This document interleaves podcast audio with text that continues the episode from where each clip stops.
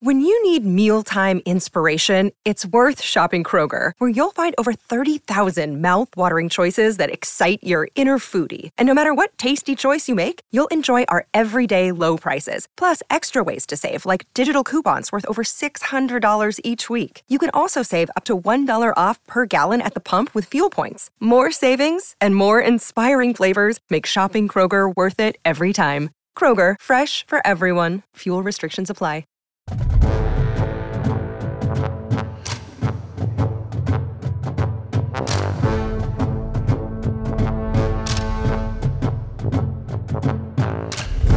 Hello, everybody, and welcome to another edition of Hangout, the Holy Land Land Grant Holy Land's flagship podcast and the official podcast of putting Kerry Coombs in prison following a 35-28 Ohio State loss to Oregon. We're coming at you live here about half hour after game time. Kind of had some time to, I wouldn't say really blow off steam or really get our thoughts about us fully, but me and Josh wanted to come out here and get some of our thoughts immediately after the game. Josh, other than Ohio State looking miserable on the field today, how are you doing today? I'm trying to be better. You know, we've got NFL football to look forward to tomorrow, although if my Bengals go 0-1, we're not gonna have a great weekend. But yeah, you know, just a real bummer. And the sky is not falling for Ohio State. It's early in the season.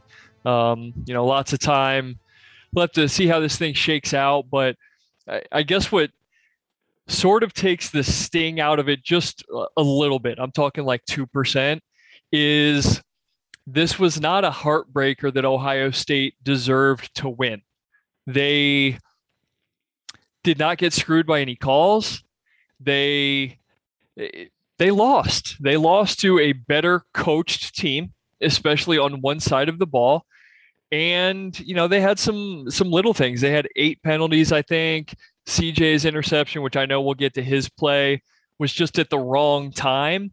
And, you know, Oregon's a beatable team. I think Ohio State probably beats them 7 or 8 times out of 10, but they didn't make any mistakes. And they stuck to their game plan, and their game plan was great. So Ohio State did not lose due to any kind of unforeseen circumstances. They lost because they deserved to lose. And so if it takes any sting out of it whatsoever, that would be why. How about you, Gene? Where are you at? Yeah, I mean, Oregon's game plan of simply run the ball to the left was seemingly a good game plan against Ohio State, who just refused to play any good linebackers on that side of the field.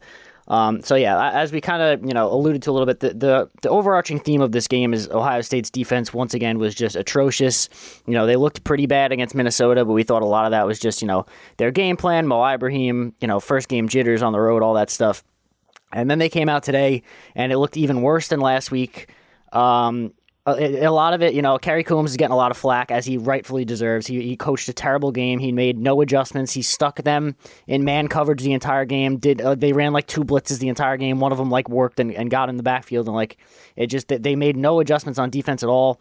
Tommy Eichenberg and Bryson Shaw, I'm sorry, they're both terrible football players, and they both started pretty much the entire game.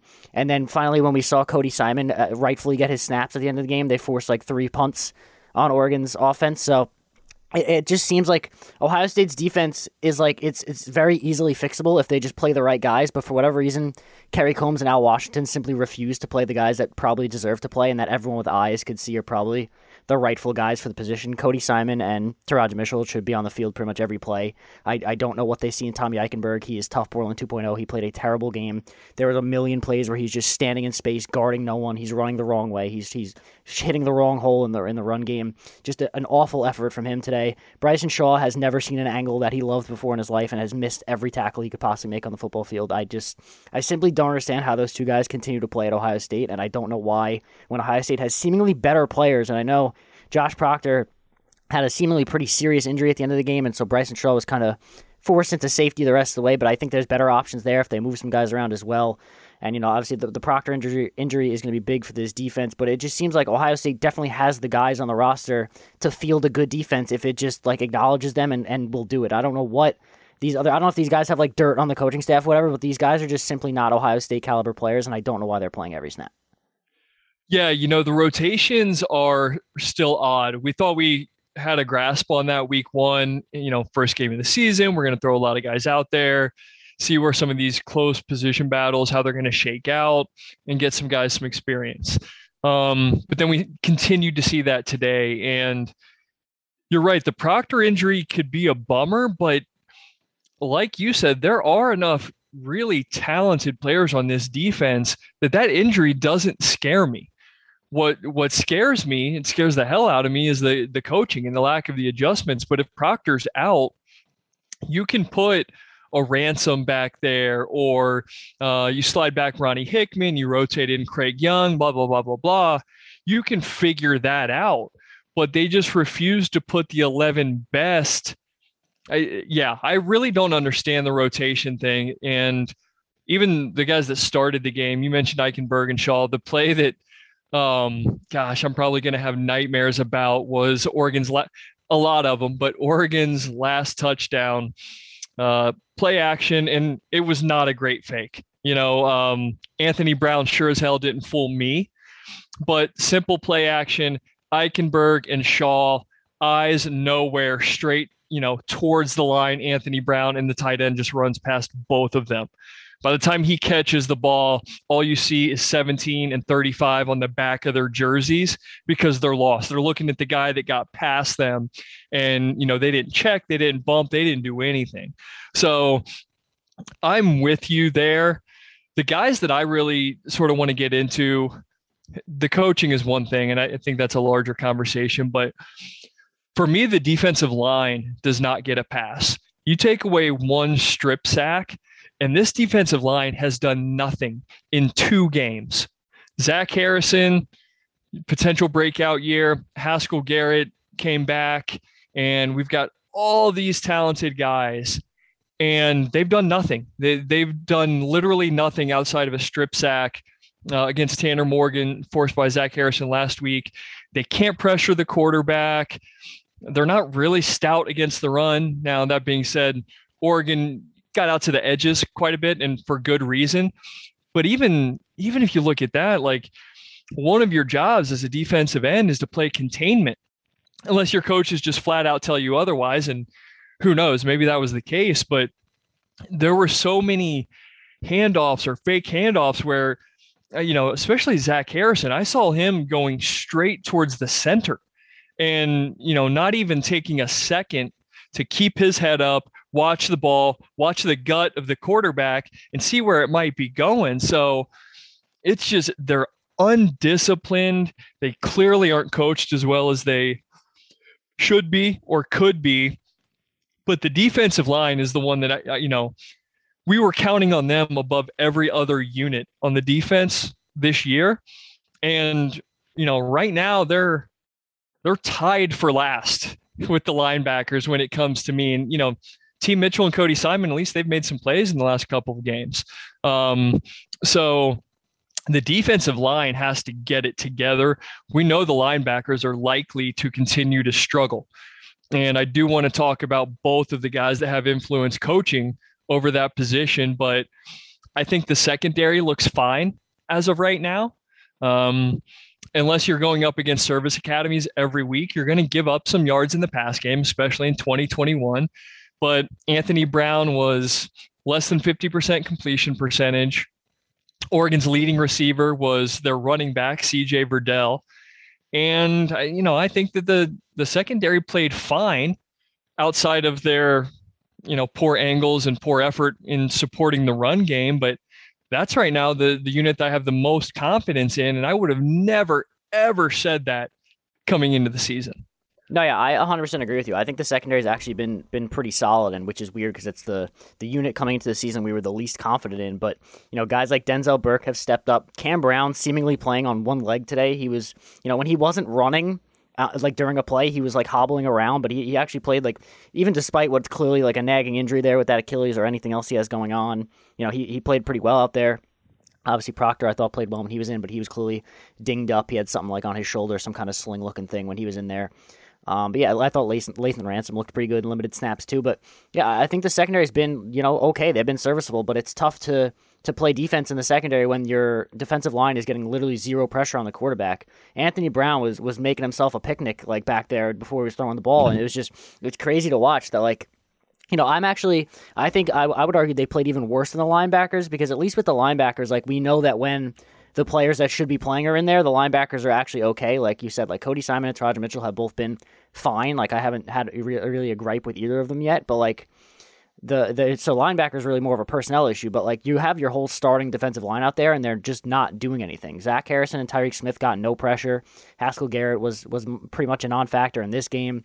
J.T. Tuimoloau actually probably made the biggest play of the defensive line with a tipped pass on a third or second down late in the game. But other than that, this defensive line has, like you said, done nothing outside of the Zach Harrison strip sack, which is kind of just, a lucky play with a swipe there. I mean, he made a good play to get off the edge, but it's the only sack on paper that Ohio State has this season. And this Oregon offensive line, while they had a lot of like returning talent, a lot of veterans, they're not all that stout. This should have been a game where Ohio State could maybe get some pressure in the backfield. And, even if they're skilled, they're not as big and physical in theory as this Ohio State defensive line was supposed to be, so they're more of a finesse team. The Pac-12 does not have the big uglies that the Big Ten does have. And they just, they push the Buckeyes defensive line around.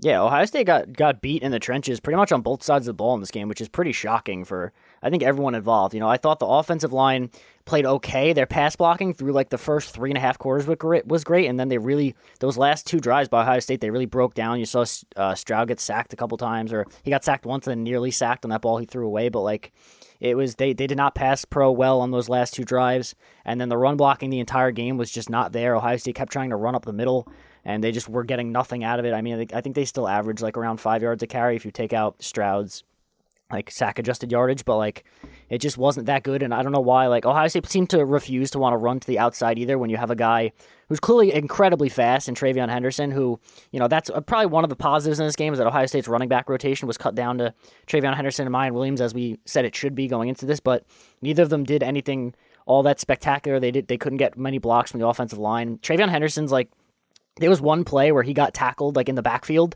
but then he broke it and made it like a first down gain on a first and 10. And that was like a flash of like how special this kid could be. So that was like one of the few positives to take away of this game is that Trayvon Henderson is probably that dude if he could just get a little better blocking. But I thought the trenches on both sides are really bad. The defensive line was non-existent, and I don't know, like it's not like they're playing J.T. Tuimoloau and Jack Sawyer and expecting them to like produce as freshmen. These are guys who are also experienced, much like Oregon's offensive line. Like Zach Harrison and Tyreke Smith played all last year, and they've had their snaps. They should be, they should be making that next level jump in their second, third years playing, but we just haven't seen it yet. And that's, when you have a young secondary and struggling linebackers, having no pass rush is brutal for a defense. Yeah, pressure and any kind of sensitive awareness up front is a bad recipe. So, I think the players deserve plenty of the blame, but I know we're going to get into this. We might as well do it now. The coaching is, I don't know. It's like, it's non-existent. I don't know what the game plan is. I don't know why we do not even attempt to make adjustments. I don't know. Joel in the booth was literally like, Ohio State's running the same man look on every single play, and it hasn't worked once. And he just, every time they'd come out of defense, he's like, maybe Ohio State should try to switch it up this drive. And guess what? They never did. And we saw it against Alabama last year, and it was probably the most glaring, embarrassing example of that we've seen. It's like they go into a week with a game plan, and I'm sure they've got confidence in it beforehand, but then it's like, hey, we're not doing so great after one quarter, but we believe in it. Let's keep the pedal down. Second quarter gets no better. Halftime speeches are apparently, hey guys, rely on the game plan. We know you can do this, and it's just, it's not working. They fail to adjust to anything. I think it's pretty evident to say that so far, Kerry Coombs is overwhelmed as a defensive coordinator. I would never call for anybody's job. That's not. Yeah, I would never do that either. I definitely wouldn't write a story at halftime saying that Ohio State should find a new defensive coordinator. That does not sound like anything I would do at landgrantholyland.com. I can't get there yet, but I won't make a a great defense. See, I can just because like this man is paid millions of dollars to coach this defense, and he has no idea what he's doing. Like Kerry Coombs seems like a really good guy. Like respect him as a human. He's a great recruiter and he's a great defensive backs coach, but he clearly has no idea how to scheme up or coach a defense. And it's every single game Ohio State plays, it becomes more and more glaringly apparent. And teams have learned that Ohio State is going to run one defense and one defense only, and they're going to adjust to nothing. And Oregon perfectly laid out the game plan for how to beat this team, and it's just running the ball at their bad linebackers when they're in and throwing these short passes over the middle because their linebackers have no idea what they're doing. And a lot of that blame falls on Al Washington too, because a lot of these linebackers have been in this room for multiple years now, and they've gotten no better, and they seemingly have no clue what they're doing on like 90% of plays. And I know a lot of that maybe is just bad scheme, but it just, I don't know what, between Combs and Washington, like these linebackers are just so bad and so out of place, and like I don't know how much is on the players and how much is on the coaching, but they seemingly have no idea what they're doing out there every time they're on the field, and they're just standing in the middle of the field taking up space, and they're not doing anything productive for the defense in any way, shape, or form. Yeah, and I find it hard to argue with any of that, but if I'm playing devil's advocate, I guess I would ask you, do you think that in totality it's part of a bigger picture? We both at least agree that Kerry Coombs is overwhelmed as a defensive coordinator, but you just hit on Al Washington. Matt Barnes is now coaching the secondary. That's not something he has a ton of experience doing, especially at a school like Ohio State. And, you know, we love Larry Johnson. We've got the utmost respect for him and the talent that he develops. I'm not going to throw the defensive line under the bus yet, but if you break it down in totality, maybe Ohio State just doesn't have the right staff, period, when it comes to coaching the defensive side of the ball. I mean, they've all been involved going back to last year, and we can look at sort of every different position group and find at least chunks of time, if not the last 12, 14, 15, whatever games, they've underperformed. And so I think that staff, and especially Ryan Day, who oversees the whole thing, they need to take a long, hard look in the mirror and see if this is the staff that we can field a winning defense with, because I don't think it's just Coombs. You talked about Al Washington. You know, he was a head coaching candidate. So people love his ability to recruit, and he's young and he's energetic, and, you know, he seems like a leader, but I don't know how he's doing as a position coach. I had all the confidence in the world that he could maybe be a defensive coordinator after Coombs someday. Don't believe that right now. So I think it is a group think problem. And Ryan Day, as far as I know, is not a big defensive guy, but I think that he needs to get involved in some way, definitely more than he has been thus far as a head coach. He needs to be involved with the defense, or at least be involved with holding them accountable. Even if he says, I'm going to leave the game plan to you guys, I'm not going to tinker with that too much, but here's what I'm telling you, you are going to do. This guy is going to sit. This other guy is going to play more. Otherwise, we're going to have a discussion about your employment. That's what it comes down to for me. If you're not a defensive schematic genius, that's fine. But as the head coach, he needs to hold guys more accountable, even if that means dictating to his staff. And they're not going to love it, but guess what? Ryan Day and his offense and the guys who came back on defense and the fans and everything else, they don't love what we're seeing on the field, so they can suck it up and take some constructive criticism. Yeah, like I said, once again, these guys are paid millions of dollars to do this job. They're adults. They can be yelled at and told, like, hey, you're not doing a good job.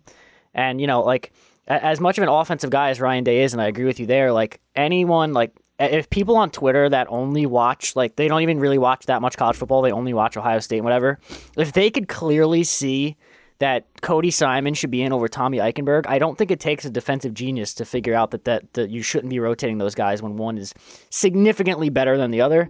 And so, yeah, I agree with you there. I don't know how much like he should be pointing out like which guy should be starting on defense, But I think it's glaringly apparent to everyone on the sideline, like, who their best defenders are, and they just refuse to play them. And I don't think this defensive staff is very good. They should have thrown every bag in the world at Jeff Hafley to stay here, because the defense has been good since he left. But, you know, we saw how good they could be. We've seen, you know, how important coaching is to the defense. We saw in 2018 how bad the Ohio State defense was. And then in 2019, with pretty much the exact same roster, Jeff Hafley made them into like a top 5 defense in the country. And then since Jeff Hafley's left, they've looked more and more like that 2018 team with each passing year. And I just think, you know, Ohio State's coaching hires, their assistant hires, at least under Ryan Day, haven't been spectacular. It's been a lot of retreads. It's been a lot of guys that are just like, you know, Ohio State guys or guys that they hired from within.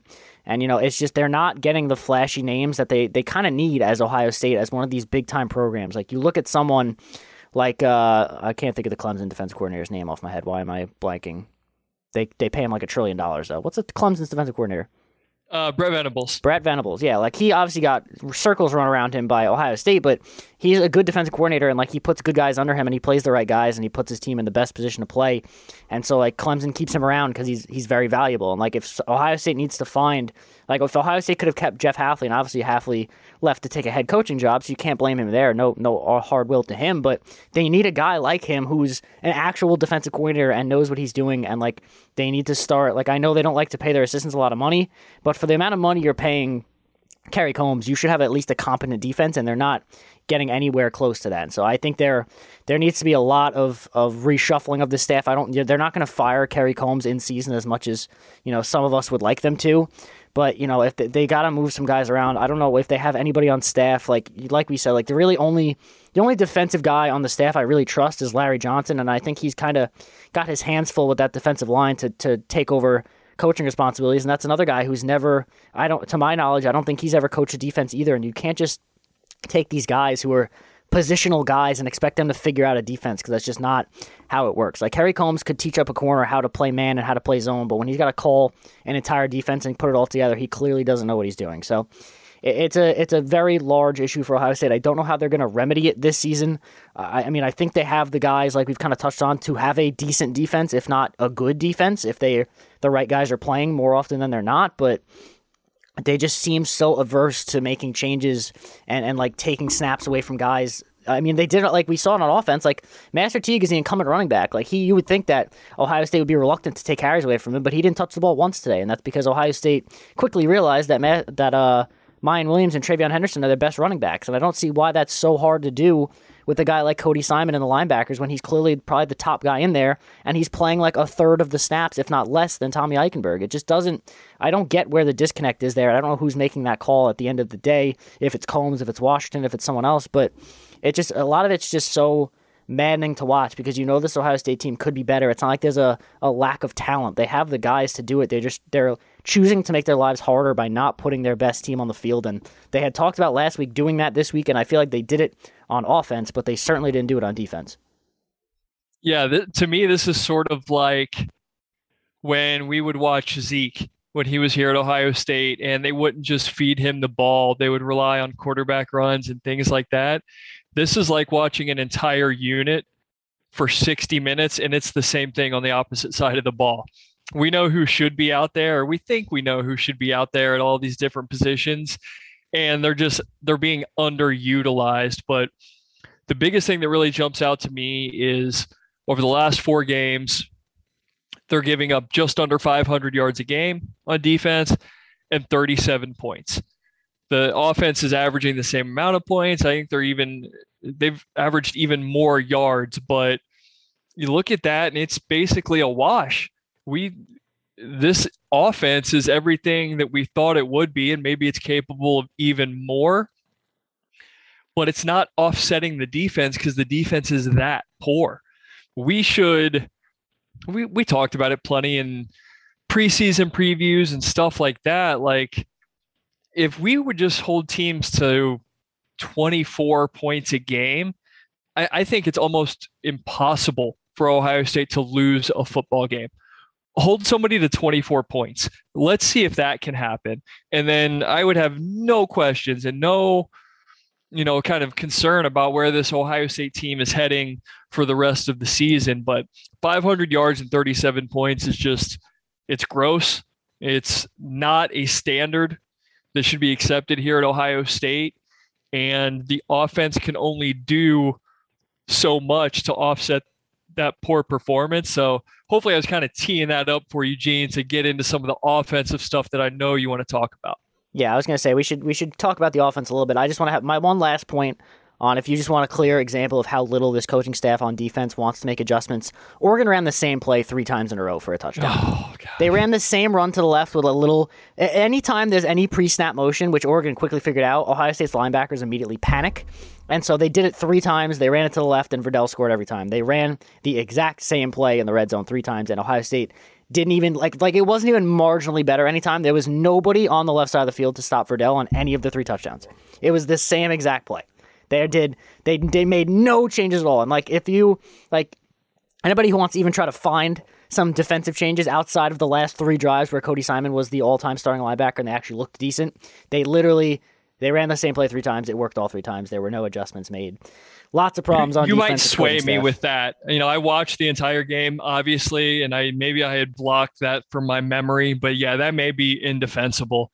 It was a comedy of errors. Anytime the Oregon linebackers were running into each other on Ohio State, they were setting picks for each other, and that is just that is clearly a coaching problem and not a player's problem. I think these players know how to play football. I don't think they're planning on running into each other. But if your scheme is such that they're running into each other, you either have a bad scheme that the players don't understand, or you're just it's just bad. Everything's bad. We've talked a lot about the defense, but it's just so bad. And I don't think it's a player problem. I think it's, well, obviously it's a personnel problem. The right players aren't on the field, but I think that 75% of it is a coaching problem. Yeah, I'm with you. I think that the majority of the blame needs to be placed on the coaches. And, before we get off the defense, I don't really understand what's up with Sevyn Banks. Because this is now 2 weeks in a row where he's suited up, he's gone through warm-ups, and then he doesn't play. And I don't know if it's it seems honestly almost like a disciplinary issue at this point, because he's, we saw him play last year. He's probably one of Ohio State's best corners. He wasn't spectacular last year, but he was certainly serviceable. And can I give you my guess? Yeah, go ahead. So either A, and it could be disciplinary. I would not be surprised. I'd say that's 50% probability. I think the other part of it is, I don't think the Buckeyes want to play him if they don't have to. I think there's some sort of injury. I don't think that they want to throw him out there unless it is an emergency. And well, I think would you consider an emergency losing to Oregon in the fourth quarter? Because I would. That's my thing. I thought that as well. But at a certain point when you're losing in the second half, if you have a guy on the bench you think is one of your best players and you're saving him for an emergency, that constitutes an emergency for me.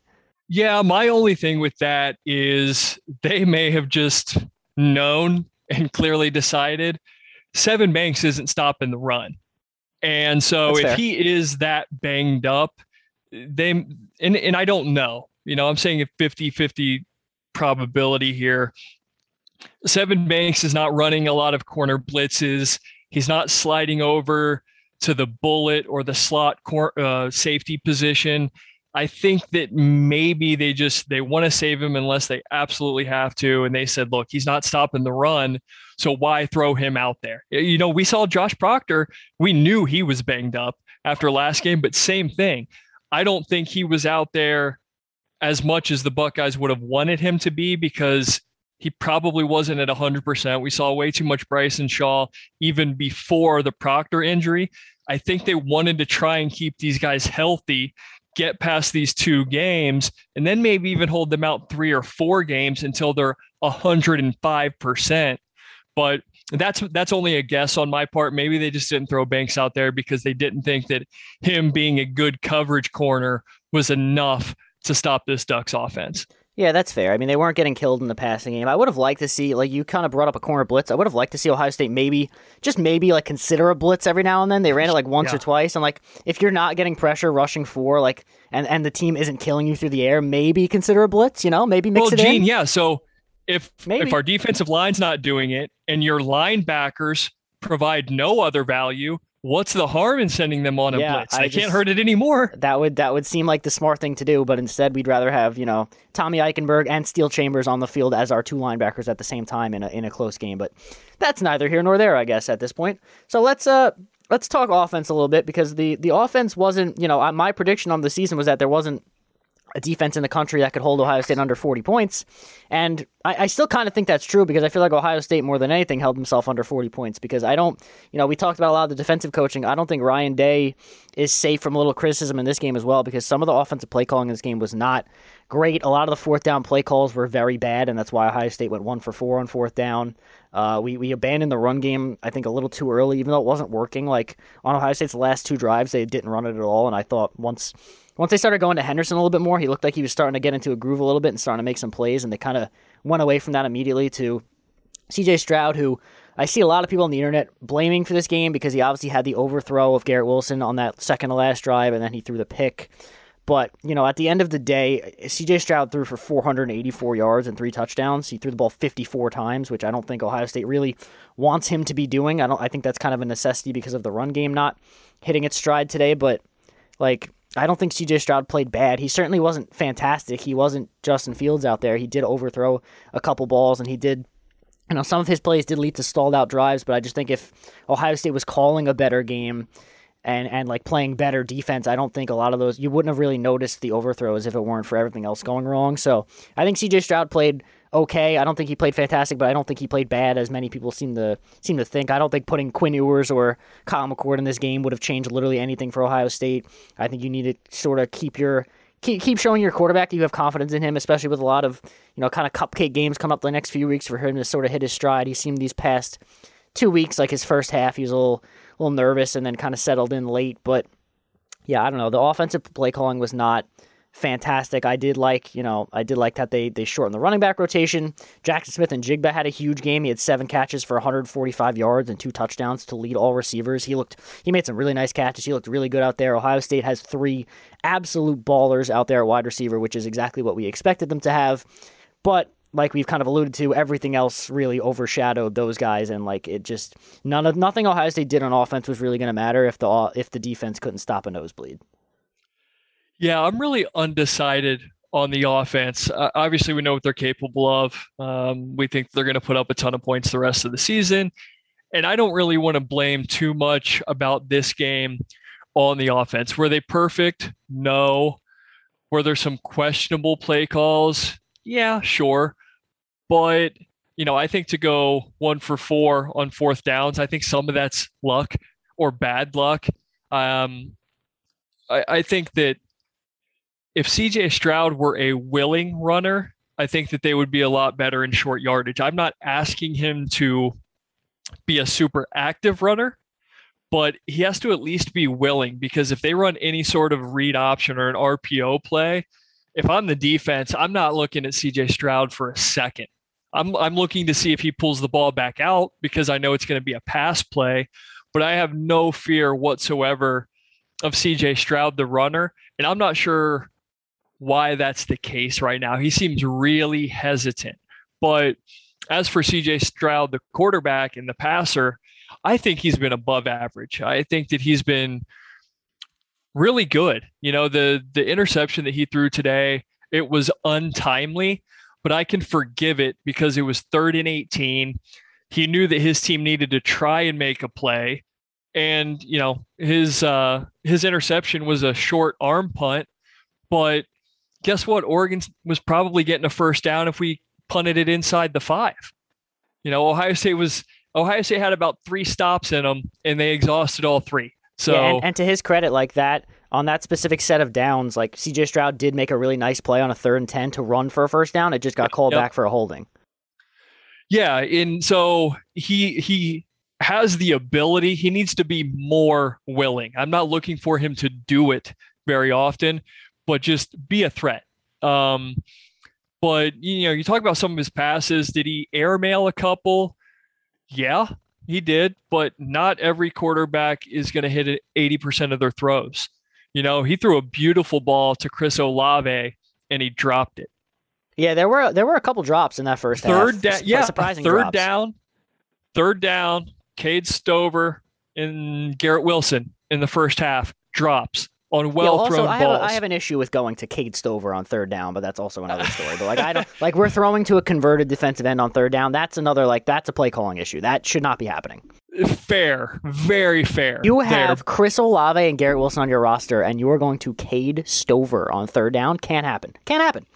Yeah, and some of that goes to Stroud too, but if that's the open guy, that's the open guy. So maybe we do want to charge that to coaching, and I won't disagree with you on that one, but 3 drops on 3 really well-thrown balls, and then the fourth quarter miss to Garrett Wilson. I want to go back and watch it again. I would never doubt the effort given by Garrett Wilson, but in the moment, it definitely looked to me like he could have extended for that ball. I think it was overthrown. I don't know if he had a chance. It was tough. And then the play after JSN tripped, and I think he would have been open for that. It was a nice crossing route. He kind of stumbled as Stroud was cocking back to throw the ball, so that kind of compounded things. But yeah, I think it was. I don't know if Garrett Wilson could have made a play on that one. I think it was a little high.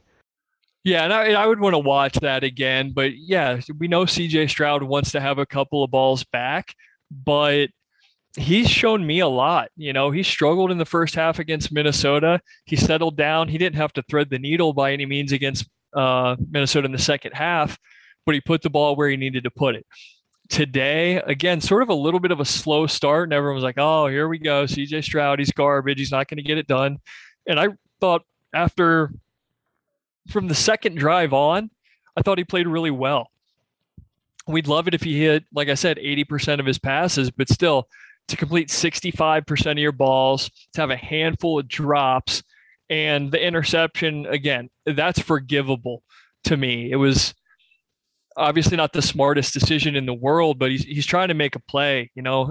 Getting 4 yards on 3rd and 18 was going to do nothing. He saw his receiver on the sideline, and he tried to put it in there where only he could get it, and he overthrew him. So the rest of the offense, I think there's some things we can tighten up. The running game, you're right, it wasn't great, but they averaged about 5 yards a carry. And again, that's without the threat of a mobile quarterback. So that if Miyan Williams or Trayvon Henderson gets the ball, you're going with them. Your eyes come down, at least to their pad level, and you're following that running back. So 5 yards a pop, I'll live with. Oregon still has a talented defense. I don't want to take much away from them, even without Thibodeau and Justin Flo. They've got some good guys on that unit. So the running game, I'm not worried about either. The offensive line, I'm not worried about. They had some penalties, which I think the Thayer Mumford hold was, I don't know about that. And everything else, the offense, I'm sorry, will be fine. They look really good to me. Yeah, you want to call better plays on occasion. They had 600 yards, and they only scored 28 points. I don't even know how that's possible. They only turned the ball over once. I mean, obviously the turnovers on downs, but they had one pick, and they had 600 yards of offense and only scored 28 points. That's kind of weird. Yeah, that's why it's fluky to me, especially the fourth downs. And I see people saying, oh, it's fourth down, it's short, you got to run the ball. Well, they tried it on at least one, maybe two. But then I look at 4th and short. I don't care if it's 4th and 1 or 4th and 50. The best guys on the football field are Chris Olave and Garrett Wilson. So if you want to try and throw it to them on 4th and an inch, guess what? I don't care. You're trying to get to the ball to one of the best playmakers in the country. So I'll live with whatever they call on 4th down. And we saw the run fail. So, Ryan Day tried to mix it up. I bet a lot of people were upset when they threw the 4th down to Garrett Wilson. They were like, oh my gosh, we're passing. Guess what? That's a ballsy play call, and it worked for 23 yards to set up a touchdown. So I'm not going to question that. I'll go down with Ryan Day's play calling all day. Yeah, they also had the 4th down to Olave in the end zone that probably could have been called for PI because Chris Olave was fully tackled in the end zone. But I'm not one to really complain about a call by a ref in a game. I don't think one call changes those offset to me. I guarantee the Buckeyes had a similar one. Yeah, exactly. I'm not one to think that. That obviously didn't cost them the game. There's a lot of things that cost Ohio State this game, but it was definitely a play that could have been called. And it wasn't a bad throw by Stroud on that play. And it with like you said, if you're going to go to guys on 4th down, you're going to pass. I trust Chris Olave and Garrett Wilson 100% of the time. So if you want to pass it, go right ahead. And with the way that the run game looked, I think that was the right way to go. It just didn't work out more times than it did. So.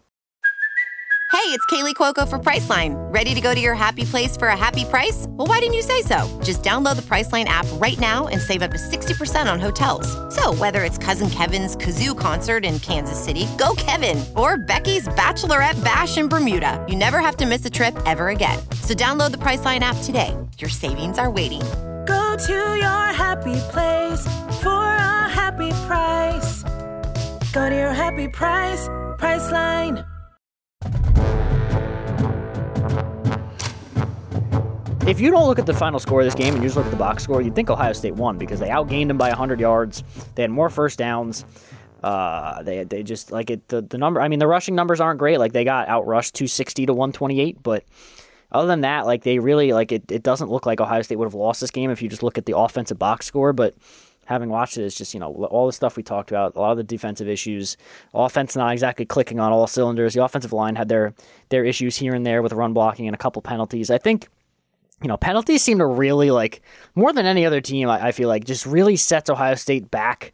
Like, what they just get off. Like, they refuse to run the ball after they've gotten, like, a false start or a holding. And it just, like, it shortens up the playbook so much, and teams kind of seem to key in on that. So, like, any time there was a penalty on a drive, it just completely stalled Ohio State out, and they couldn't recover from it. And, you know, they only scored 28 points. They had 600 yards of offense. It was just a weird day. And, you know, I can't really blame.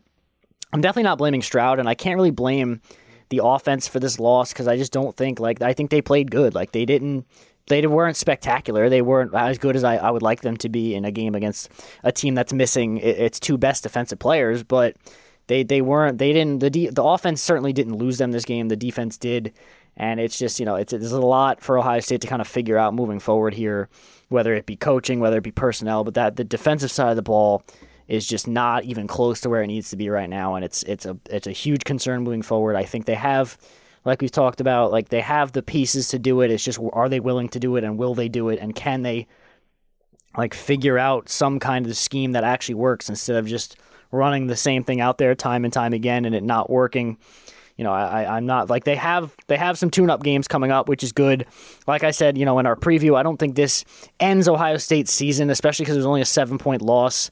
And, like, it was kind of a weird, like we've talked about, like, they didn't look terrible. It was just that the defense was bad. So I don't think this ends their season. If Ohio State wins out and wins the Big Ten championship, I still think they have very legitimate college football playoff hopes. But for that to happen, we will need to see significant improvement on defense, and the offense will need to clean up a lot of the issues that we saw that led to them not scoring more points with as many yards as they have. But, you know, overall, it's definitely a tough loss. It's one that we didn't really see coming. It was one that was definitely losable. In theory, I definitely didn't bet Oregon money line, but if I did, I wouldn't regret it.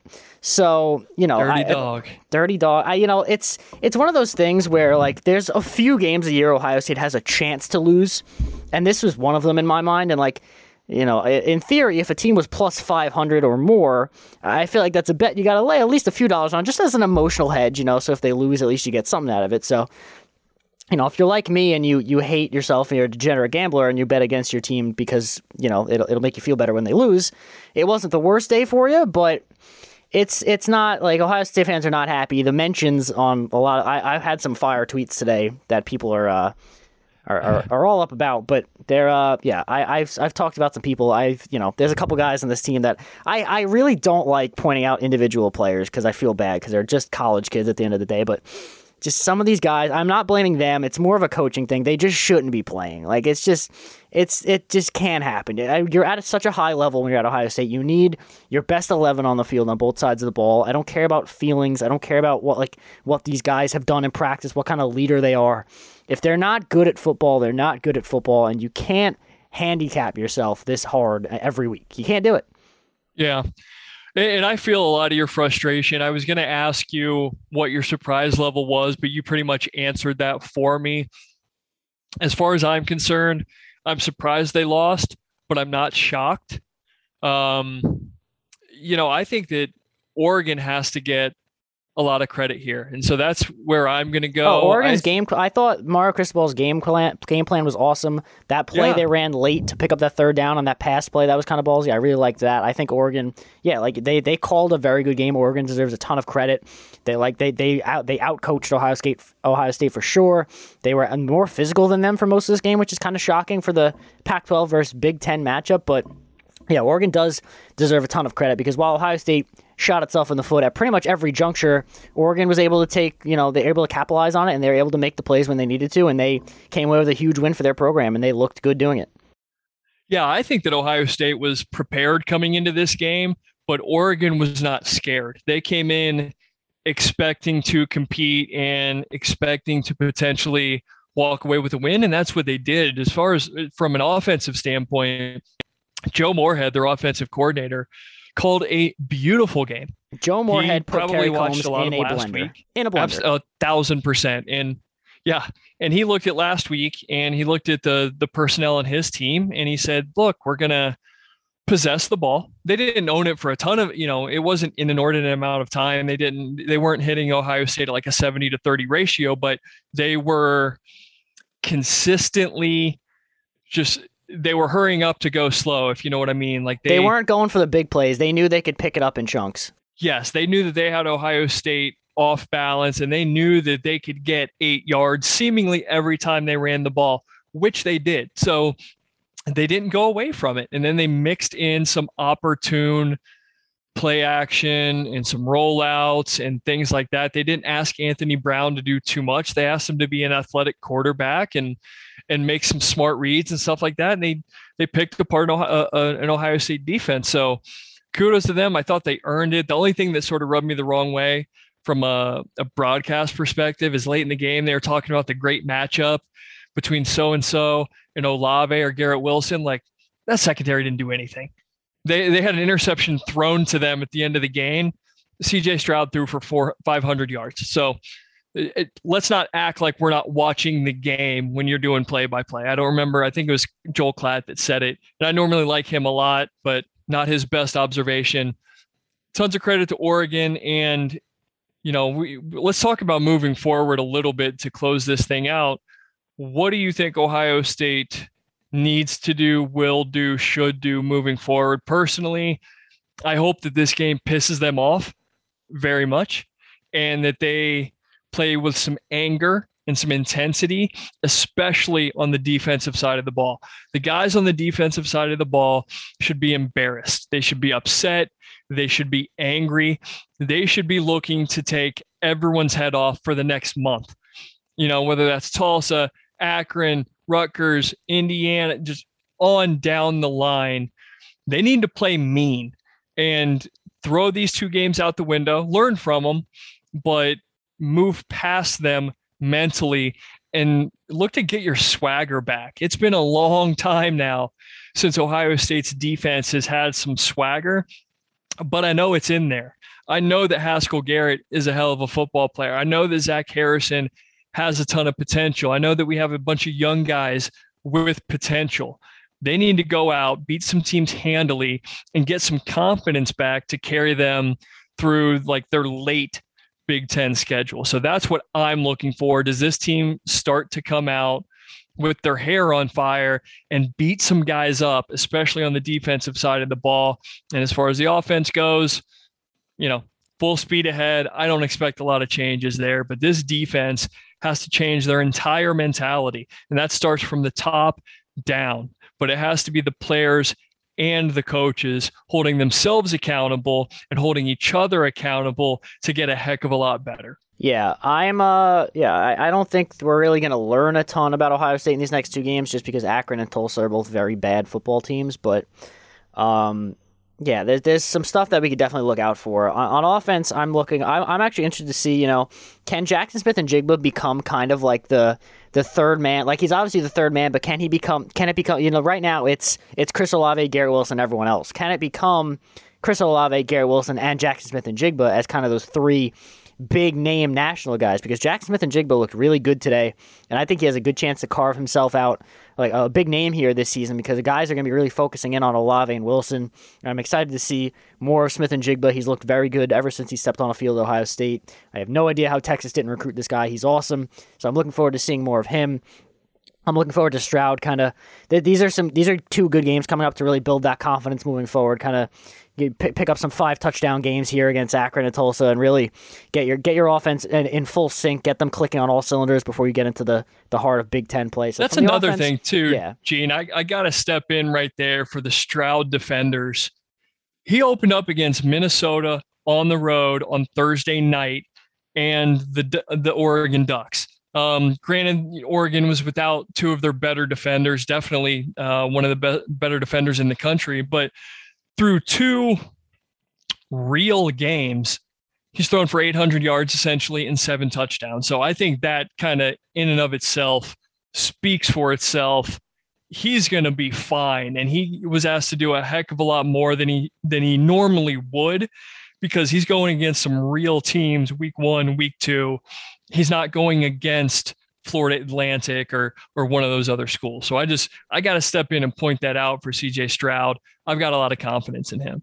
Yeah, same. He's clearly got the arm talent. He's clearly a good player. He just kind of has to rein it a little bit sometimes, especially early on. It seems like the adrenaline kind of gets the best of him early. A little bit of those overthrows, or we see more of him in the first half than we do the second. So if he can just rein in the emotions a little bit, I think he'll be more than fine. Yeah, like you said, he's thrown 7 touchdowns. He's thrown for a trillion yards over his first 2 games against some pretty good competition. Now he has a chance to pad the stats a little bit these next 2 weeks. But then, yeah, on defense, I need to see a complete overhaul. If I see 35-17 starting next week, I'm turning my TV off. I don't know what more we have to see from guys that aren't good to prove they're not good, but I'm hoping Ohio State comes out with their best 11 out there. I need Cody Simon on the field on pretty much every defensive snap at this point. Defensive line, I'd like to see them maybe get some pressure against Akron. That would be good. I would like a sack against a team like Akron. That would be ideal. I like to see more Jack Sawyer. I don't think we've really seen a ton of him. I feel like we've seen more Tuimoloau than we've seen Sawyer. But, you know, if the guy, I know that like Zach Harrison and Tyreke Smith are the guys we expected to be the guys. But if you have 2 5-star freshmen, maybe give them a little bit more look if the guys out there aren't getting the job done right now. I don't see why not to.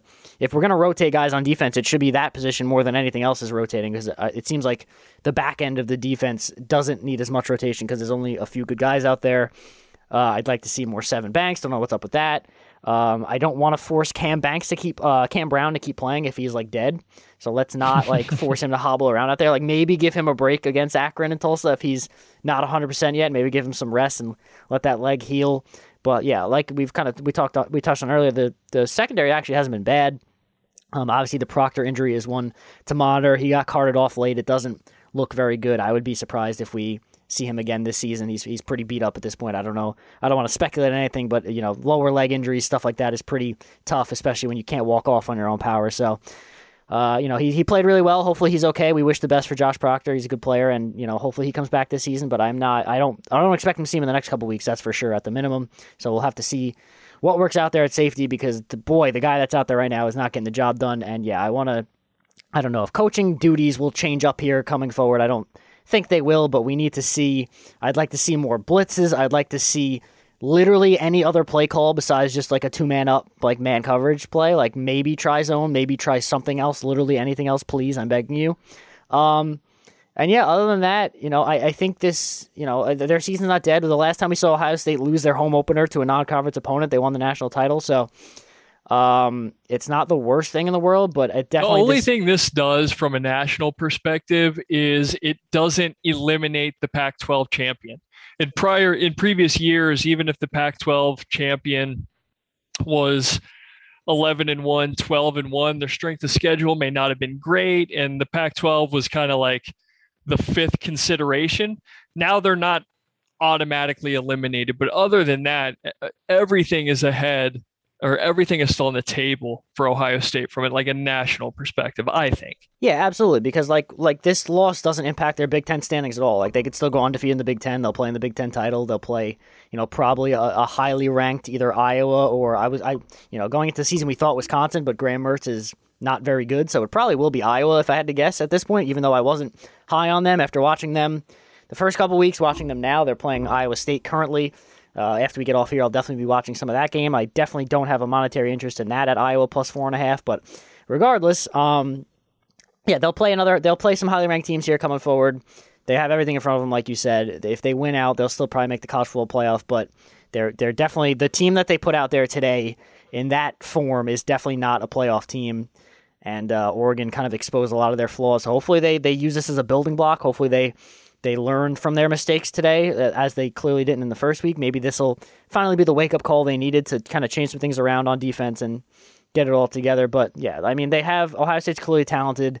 They have the guys – you know, they've got some really, a lot of star power on both sides of the ball. Maybe not both sides of the ball. They've got a lot of star power on offense. They've got guys who could definitely get the job done on defense and maybe become stars later in the year. But, yeah, I mean, it's not the best Saturday in the world. It was a tough day for Buckeye Nation. It's not what you want to see. First home game in nearly 2 years. But, yeah, you know, it's not the end of the world.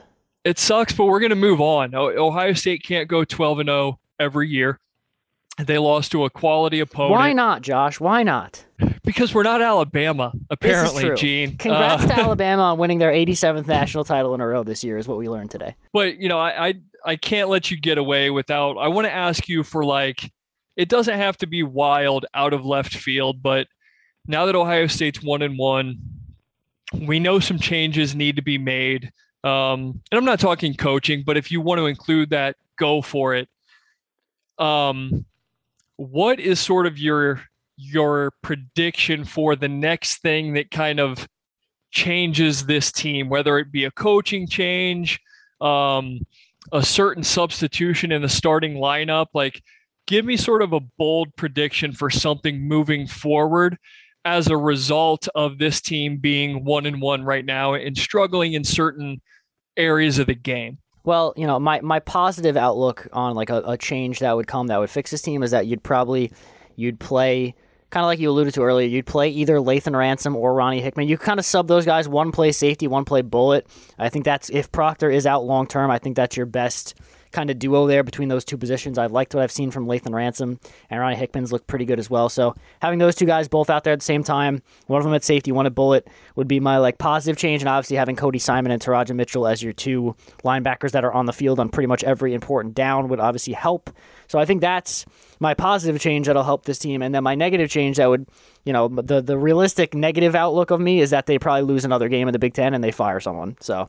Ooh, that's like, spicy. Like if they lose to say like a Penn State or Indiana or something, like I think it's curtains for Kerry Coombs. I don't know if you survive that, especially with Ohio State has such a massive talent advantage against every team in the Big Ten that if you lose a game on this schedule, it's a really tough look, and it's something where like if we just come out here for the next 10 weeks, whatever's left of the season, and we're trotting out the same defense that we saw today every week, and we're not making any adjustments. I don't know how that's a non-fireable offense. So that's my negative outlook. But I'm hoping the positive happens. I don't want to see anybody get fired. I don't want to see another Ohio State loss. Obviously, I'd love for them to win out and make the college football playoff, but I need to see it. And like to this point in the last 2 years, we haven't seen that adjustment yet. And kind of like I wrote in my column today, last year they had the benefit of the doubt of the pandemic. They didn't have a chance to put in their schemes, whatever. They didn't have a full off season, all that jazz. But they come out this year and they're doing the exact same thing that they did last year, which is play really, really bad defense. So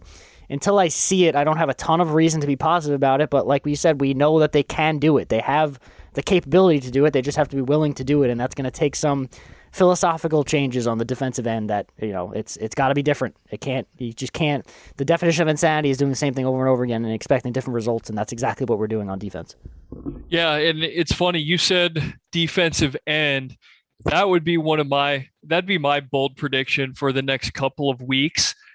I think that by the time we get to the Big Ten schedule, or really get to the Big Ten schedule after these next couple of games with Tulsa and Akron, I think that if we don't see a big improvement from that unit, I think that Zach Harrison and Tyreke Smith remain starters, but only in title.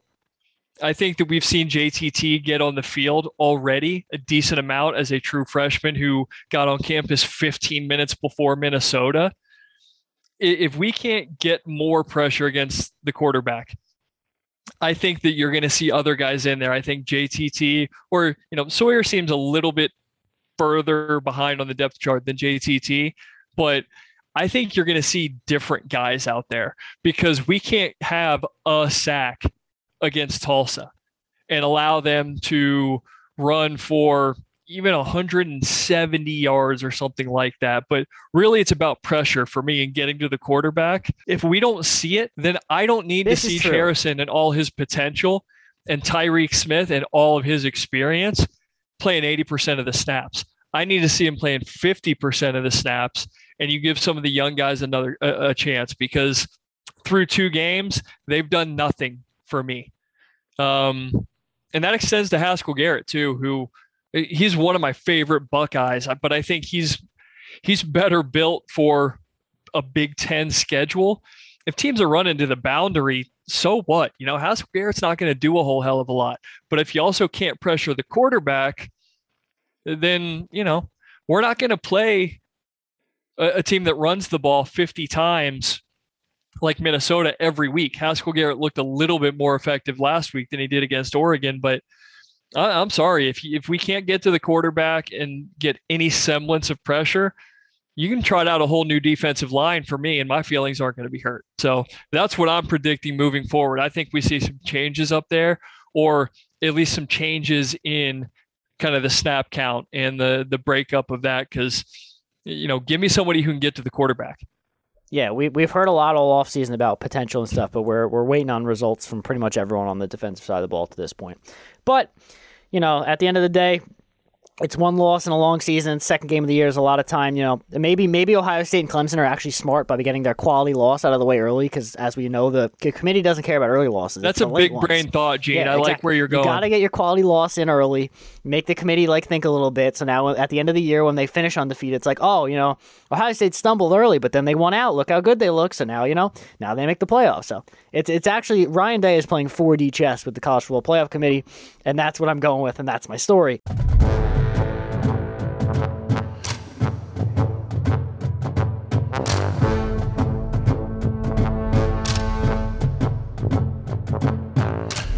We'll be back next week. Well, hopefully you guys made it all the way through to this point with basically just us complaining about Ohio State's defense for an hour, but that's what we're here for. So, and I'm sure, you know, based on my Twitter mentions, I think you guys are a lot of you guys are on the same page. So I wouldn't freak out. It's not fun. It wasn't a good day. It was a really crappy loss for Ohio State. It wasn't fun to watch at any point, really. But there's a lot of season ahead of us, a lot of football to be played.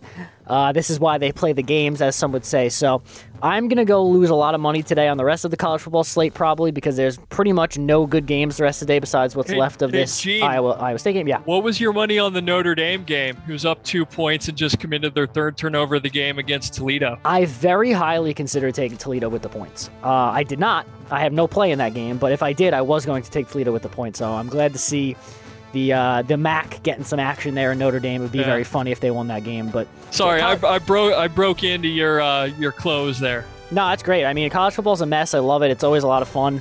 It's a lot of fun to bet if you live in a state that's legal to do so. But we'll talk about some. We'll preview next week's game and moving forward when we talk to you guys next, probably sometime midweek next week. Be sure to follow us on Twitter. I didn't ask for hot takes today because I felt like we got the sentiment is the same for pretty much all Buckeye Nations, that the defense stunk, and you know, some people weren't happy with C.J. Stroud. We are both on the same vein that we thought he played well enough to win, and that we're not really concerned about him long term. But I didn't think we really needed to reach out for hot takes this week because everyone kind of had the same general sentiment of this game. Everybody felt the same way afterwards. So Ohio State 1-1, they'll look to bounce back. It'll be interesting to see where they're in the AP poll next week. Not that really matters, not that the college football playoff is around, but we will be back. Hang on, the Holy Land will always be back. We will be the most consistent thing, even if Ohio State isn't. Like us on Twitter, follow us on Twitter at Holy Land Pod. We're trying to be more active there as the season goes along. We'll try to be less negative as the season goes along, but, you know, sometimes they make it tough. It's interesting these days, but, yeah. So, for Josh Dooley, I am Gene Ross, and we will talk to you guys next week. And, you know, as always, go Bucks, even when the times aren't great.